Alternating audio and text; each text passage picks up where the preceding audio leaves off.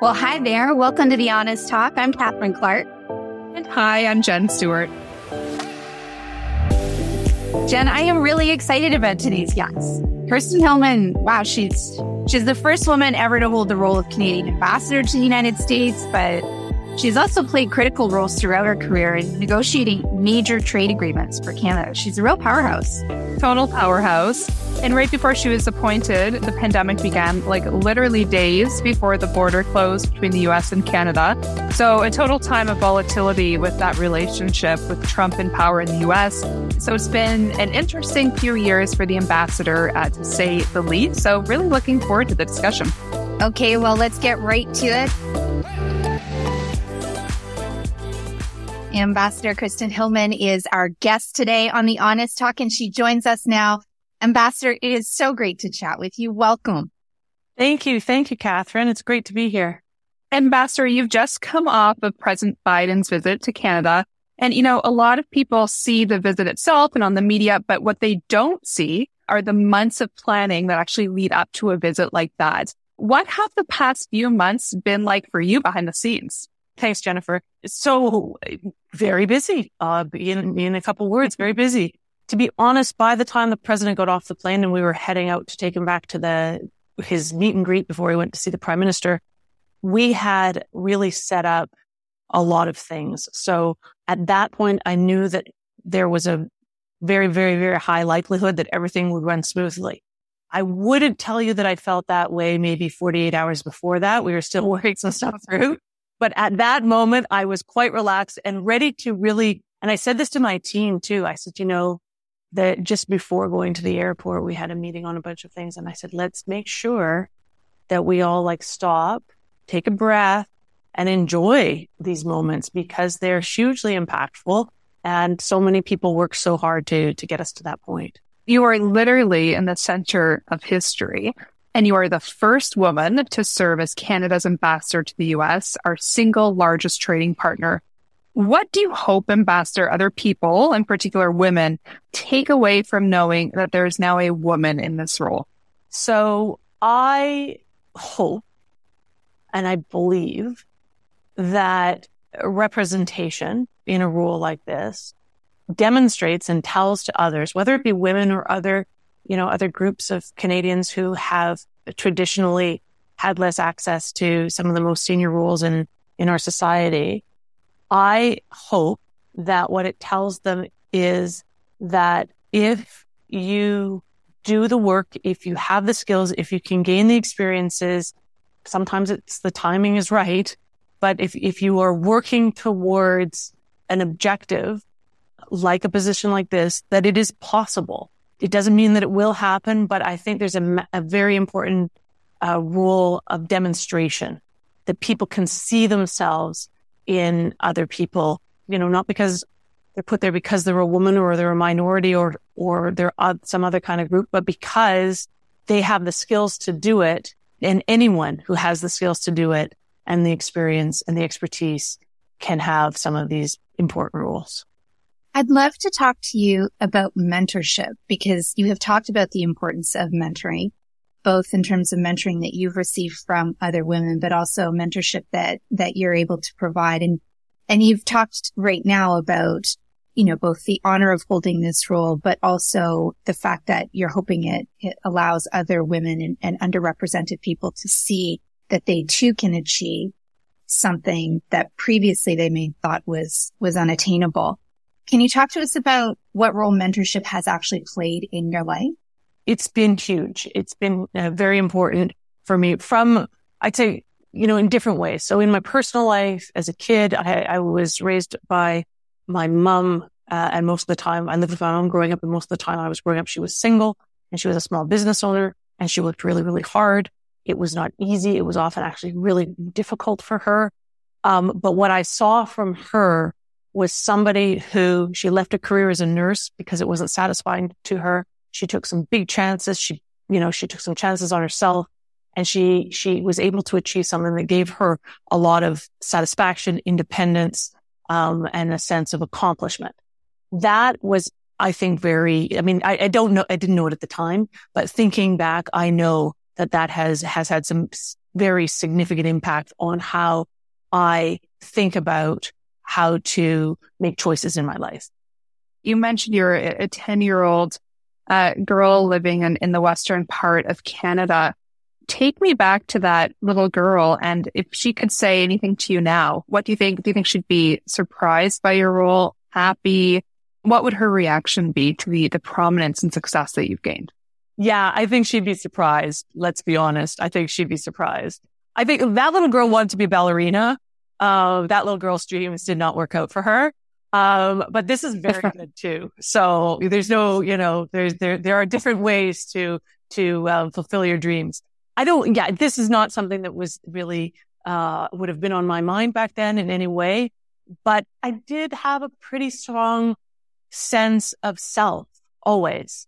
Um, and I, and I attribute that, and I say to my mother, but look, my dad is terrific too and, and was always very supportive of me and, and a lot of my work ethic comes from him as well. So I think that they filled me with love and confidence, right? They, they surrounded me with love, filled me with confidence. And I don't think I ever thought there were things that I couldn't do. I just don't think I would have conceived of this particular position. How did you end up going from ballerina to lawyer, trade negotiator, ambassador? Cause that's, that's a different path for sure. the ballerina dream was, was a bit squashed because I wasn't good enough. That's just the truth. I was not good enough. I did not have a linear career path from, you know, high school to university. I, I thought I was going to be a professor. I was kind of interested in becoming a professor. And then I decided I, I didn't like that. I didn't think that was the right thing. So I went to law school. But then when I went to law school, I actually thought I'd be a law professor. But then by the time I ended law school, I'm like, mm, I don't think I want to do that. So I became a commercial litigator for a little while in Montreal. And I liked parts of that and mostly liked the parts of that when I was doing public policy law. But when I was doing sort of the nitty gritty of commercial litigation, I didn't really like that. So I went to Ottawa and I got a job at the Department of Justice in international constitutional law. And that got me a bit on this public service, public policy uh, route, which I remain on today. And I think that this is what I know and this is what I often say when I am mentoring, because I do an awful lot of mentoring here in, in Washington, um, as well as, uh, as well as, you know, sort of virtually with young women in particular in different places around the world. And I think the number one thing that is important is, you know, it's important to make plans and it's important to have, have a path that you're going down, but it's really important to check in with yourself to make sure that those plans still make sense to you. And especially in your younger years when you're trying to figure out exactly who you are and what you like and what you don't like. If you blindly continue down the path to becoming a whatever doctor, engineer, school teacher, whatever it is, and you don't check in to see if you're still happy with that path, then you are going to be unhappy and you are going to waste your own time and you're not going to succeed as well because we all know we do better when we're doing things that we love. How do we change the narrative then? Because you said a few things. You tried a few things you didn't enjoy. You went down a few paths and you had a moment that this wasn't for you. So you redirected. We have the societal narrative that, you know, once you're in high school, you need to know what you want to do. You need to understand that path. How do we be more fluid with especially young people and especially women that listen, sometimes you're going to try, you're going to fail. And that's actually a really positive thing because it can course correct. I think we have to lead by example. So we have to demonstrate changes and embrace them and say, this is okay. So showing young women and explaining to them different changes that we've made. But also when they make changes or seek to make changes or do something and fail, then I'm not saying we necessarily celebrate it, but we certainly don't, you know, see that as a negative. We see that as a natural part of people trying to find their way into something that is right for them. And I think at organizations, you know, leading large organizations, leading large teams, if we're not open to having people come in or move around or leave if it is not the right thing for them, then we're not going to build strong teams. We're just not.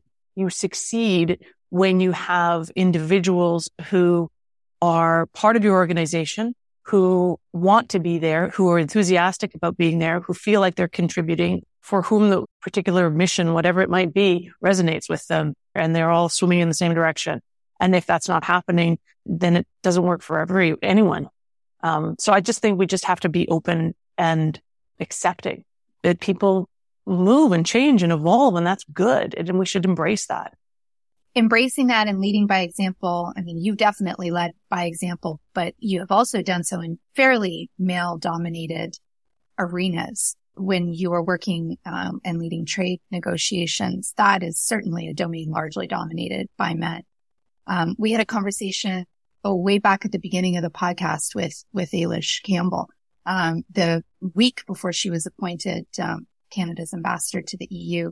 And she was telling us a story about how, um, at trade negotiations, she would often be mistaken as a secretary and she would just have to gently inform people, you know, sorry, I, I can't get your coffee, but I'd be delighted to talk about, you know, item four.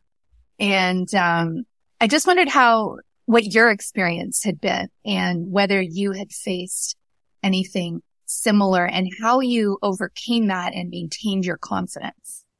Absolutely. I experienced things like that. I was the first um, woman lead negotiator for major negotiations of the Trans-Pacific Partnership and then a, obviously a big role in the NAFTA renegotiations, but I also led our entire um, trade negotiating branch. So I was sort of Canada's chief trade negotiator for the whole government. And there are many countries that we would negotiate against where there wouldn't be a single woman on the other side. Um, I had experiences where I was the only woman in the room. Even on our side, we didn't have as many women as we do today. I was never asked to go get coffee, but I, I did more than once have sort of a, a, a man sitting beside me, often older than me, um, because I also had some of these jobs fairly young. Um, and the chief negotiator on the other side would look at the man when he was talking instead of looking at me. I mean, that happened more often than I'd like to remember. Um, but here's the thing. It lasts for a while. It lasts for a meeting or two.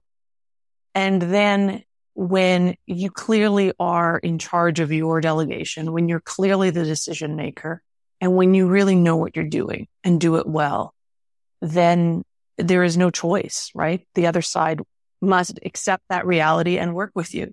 Um, and so I would say part of it is just persevering, having a team. And I always had this always that respected me and, and respected me as their leader. And that is essential. And that takes time. You have to build that. It doesn't just, you know, it's not just given to you. And I would say also that there is something very powerful about representing your country. And so I wasn't there trying to uh, achieve a certain recognition for myself. It had, doesn't have anything to do with me. I was there representing my country, fighting for what was best for us, trying to, you know, get the best deal I could for Canada. Or when I was a lawyer, represent our side of the story as best I could. And so it wasn't personal to me. And that gives you actually, I think what did for me anyway, a level of confidence and a detachment from any treatment that was less than acceptable because it didn't matter. I wasn't there to feel good about, you know, being whatever Kirsten Hillman. I was there as Canada representing Canada as Canada's voice and I wasn't going to let Canada down. You and your husband have both had very busy careers. Uh, you have traveled a lot personally with your career. It's taken you overseas to live at one point. Could you talk to us about the importance of teamwork in parenting? Because a lot of our um, listeners still struggle with how they, and Jen and I are careful about using the word balance, but how they manage both career, family, and the division of labor within their homes so that both partners can be effective professionals and effective parents. How did you go about this? The first and most important um, fact is that my husband and I consciously, way back when, before we had kids, I mean, we consciously talked about how we would run our family, right? And how we would manage our careers and family life and checked in on that throughout our entire marriage. And so there was not an opportunity for there to be expectations that were set that weren't met because we were never not checking in and making sure it was still working. Um, I have a remarkable husband and I would not be doing what I'm doing today if he wasn't my husband. That is a fact. Um, his support in allowing us to have a truly co-parenting relationship. Uh, you know, and it's not co-parenting in every moment. Sometimes it was more me. Sometimes it was more him, but that he took responsibility for that as much as I did is why we have both been able to do what we've done. And, uh, I, I say this often to women in particular. It's a really important decision who you decide to spend your life with, if, or, you know, decide not to spend your life with anyone, whatever your decision is. But those are, these are very important decision. I think that for me, I had moments where I was the very much the parent. You know, when my first son was born, I took eight months of maternity leave. When my second son was born, I took two years off. And at the time, my colleague said to me, well, that's it. You know, you kind of put yourself on a different track. Your career is going to certainly not, you know, it'll stall because I was a lawyer at the time because you don't won't seem to be as, as sort of hungry as the next person. That didn't happen. Um, and actually, I think that time that I spent with my sons was really important. Had I gone back earlier, I think I would have, I wasn't ready. I wouldn't have been happy. I would have resented it. And I, but I was willing actually to have my career. If the consequence was going to be my career would slow down or go in a different direction, I was okay with that because at that time it was the right decision for me. And when we moved to Geneva later on and I had a much more, um, you know, I had a much quieter career for about four years. Again, people said, Oh, well, you're not, you know, sort of taking yourself off of a particular track. And it, I was okay with that because it was probably the most exciting time of our family life, you know, in the whole history of our life together before our kids left home. It was amazing. We traveled and they learned different languages and we met all sorts of wonderful people. So this kind of gets back to what I was saying earlier. I think it's good to have plans, but it's also really important just to make the decisions that make sense for you at the time. And so there were, there were several periods within our family life when our children were young and at home that I was doing more of the parenting. And then there were times when my husband was doing more of the parenting. And we both were very much on the same page that there would be different times. So it's not perfect. Doesn't mean that it was always perfect. It doesn't mean I didn't really miss my kids sometimes. But um, all in all, uh, I think it really worked out well for, for all four of us.